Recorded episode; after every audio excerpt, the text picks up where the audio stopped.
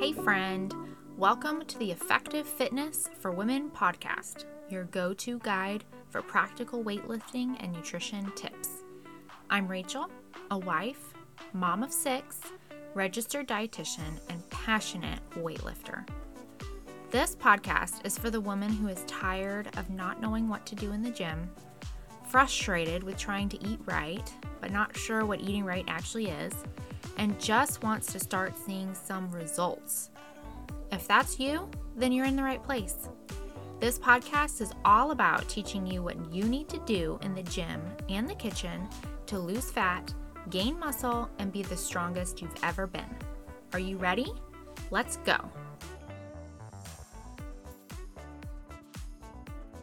Hey friend, welcome to episode 1 of the Effective Fitness for Women podcast. I'm Rachel, a wife, mom of 6, and registered dietitian who is passionate about weightlifting.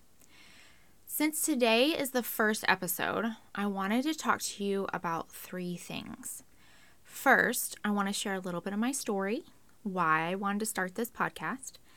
Second, I want to tell you what you are going to get out of this podcast if you stick around with me. And last, I want to give you one practical tip to work on to get you started on your fitness journey. Are you ready? Let's go. So to go into my story a bit, I'm a pretty average woman physically, middle of the road, you could say. I've always exercised in some form and always eaten fairly healthy. I'm a dietitian, but definitely was mostly focused on weight loss all the time. For exercise, I focused on cardio a lot. And by focused on cardio, I mean I forced myself to use the elliptical or go run. Did a few half marathons in my college days and a lot of running on the treadmill or elliptical after that, or workout videos.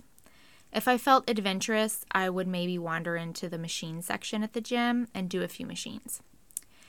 The thing that always stumped me was that while I exercised and ate better than most people, I never looked or felt really in shape for the amount of effort that I put in. Now, I wasn't overweight, but I wasn't fit, if you know what I mean. And exercise was such a chore. In fact, back in college, I reconnected with a high school friend over the phone, and we were talking about how I was about to run a half marathon, and she said, "Oh my goodness, are you super skinny now?" And the thing was, I looked basically the same as I always had, and I could run like 13 whole miles. So fast forward several years, and I was pregnant with my 3rd baby during the pandemic. It was hard. We were in lockdown, and I was so sick the whole pregnancy. So I did what every dietitian will tell you not to do when you're stressed. I ate my feelings. Cookie dough is totally my kryptonite, and so, yeah, I ate a lot of cookie dough. After I had my baby, I did my usual, eat less, move more approach to weight loss that had helped me lose the baby weight in the past. Home workout videos, running, elliptical, lots of cardio basically. But no matter how hard I tried this time, I just couldn't shift the last 15 or 20. And it was all stuck around my midsection, which is where I carry my weight. You know how they categorize women's bodies by fruit? Apple, pear, banana. So I'm an apple. I carry my extra fat around my midsection, and then I have these skinny little legs. And when I do lose weight, I lose it in my legs and not in my midsection. So anyway, I just couldn't shift that weight, and I started getting really frustrated.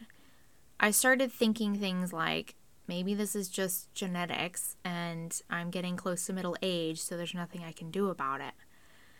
I'm not usually someone who gives up easily, so I was looking for solutions one day when I came across this pin on Pinterest while I was watching my kid in the bathtub. He was playing around and I'm scrolling, and I see this pin about a girl who did a bikini competition and what she did to train for it. I didn't even know what a bikini competition was, but this girl looked how I wanted to, and so I read the article. Oh, and if you don't know what a bikini competition is, it's this division of bodybuilding, but it's the least muscular division. So these girls look really naturally fit and toned, nothing like Arnold Schwarzenegger, which is what I usually think of when I think of bodybuilding. They do not look like that at all. The thing I thought was so cool about how she looked was that she looked so strong. You could see her muscles, and I thought though she was pretty lean, she had great shape because her muscles gave her great shape. I wanted that. In the article, she talked about all the heavy weightlifting she did to prepare for her competition because that's how bodybuilders grow their muscles. After reading the article, I had one of those light bulb moments. You know how in the movies when the main character finds out something super shocking and they realize their whole life is a lie or something? I can't think of an example right now, but I had one of those moments, and this was what I realized.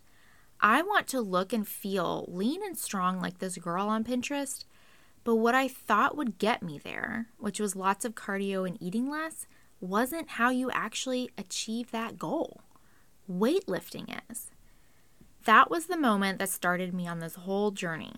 Through lots and lots of research, trial and error, I learned how to pattern my nutrition and exercise after what the bodybuilders do, but I adapted it for my lifestyle.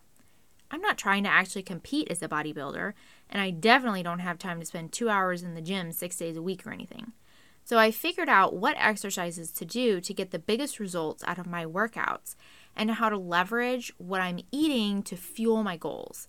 And it's working. For the first time in my life, through weightlifting, I'm losing fat where I actually want to and gaining muscle where I want to as well. I'm now being effective in how I'm spending my time in the gym and how I'm eating, and it's producing a result for me that has been consistent. And for the first time in my life, I actually enjoy working out. It's no longer this awful chore that has to be done. I'm stronger than I've ever been, and I've never felt better in my life. Who knew you could find your fitness in your 30s?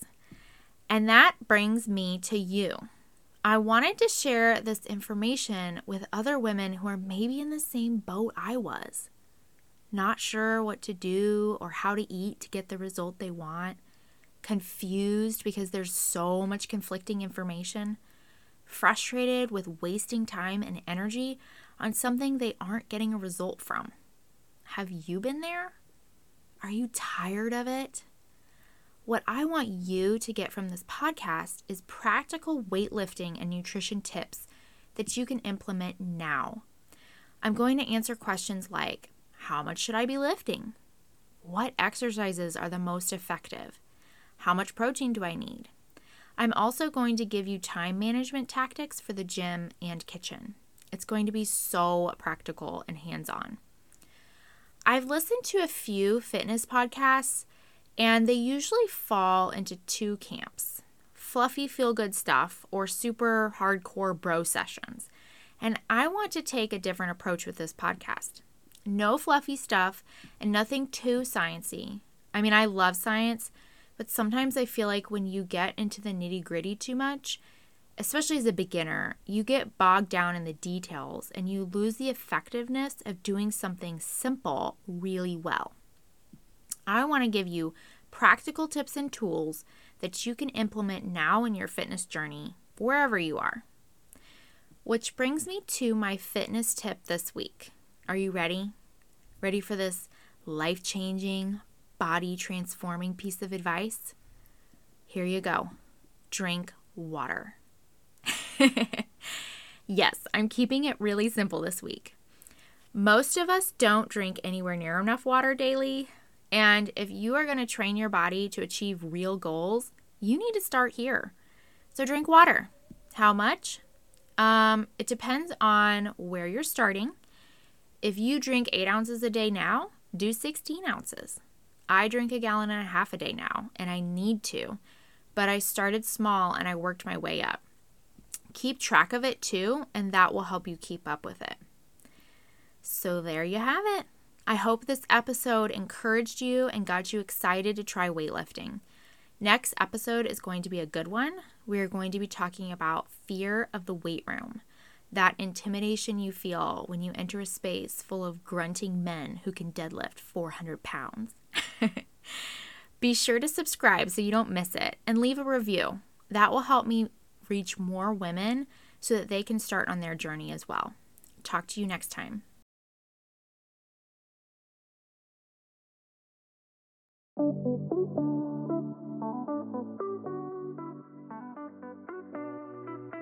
If you enjoyed today's podcast, be sure to subscribe, and I would love to see a 5-star review from you. This helps other women find this podcast so they can start to get results too. Let's help other women start their fitness journey together.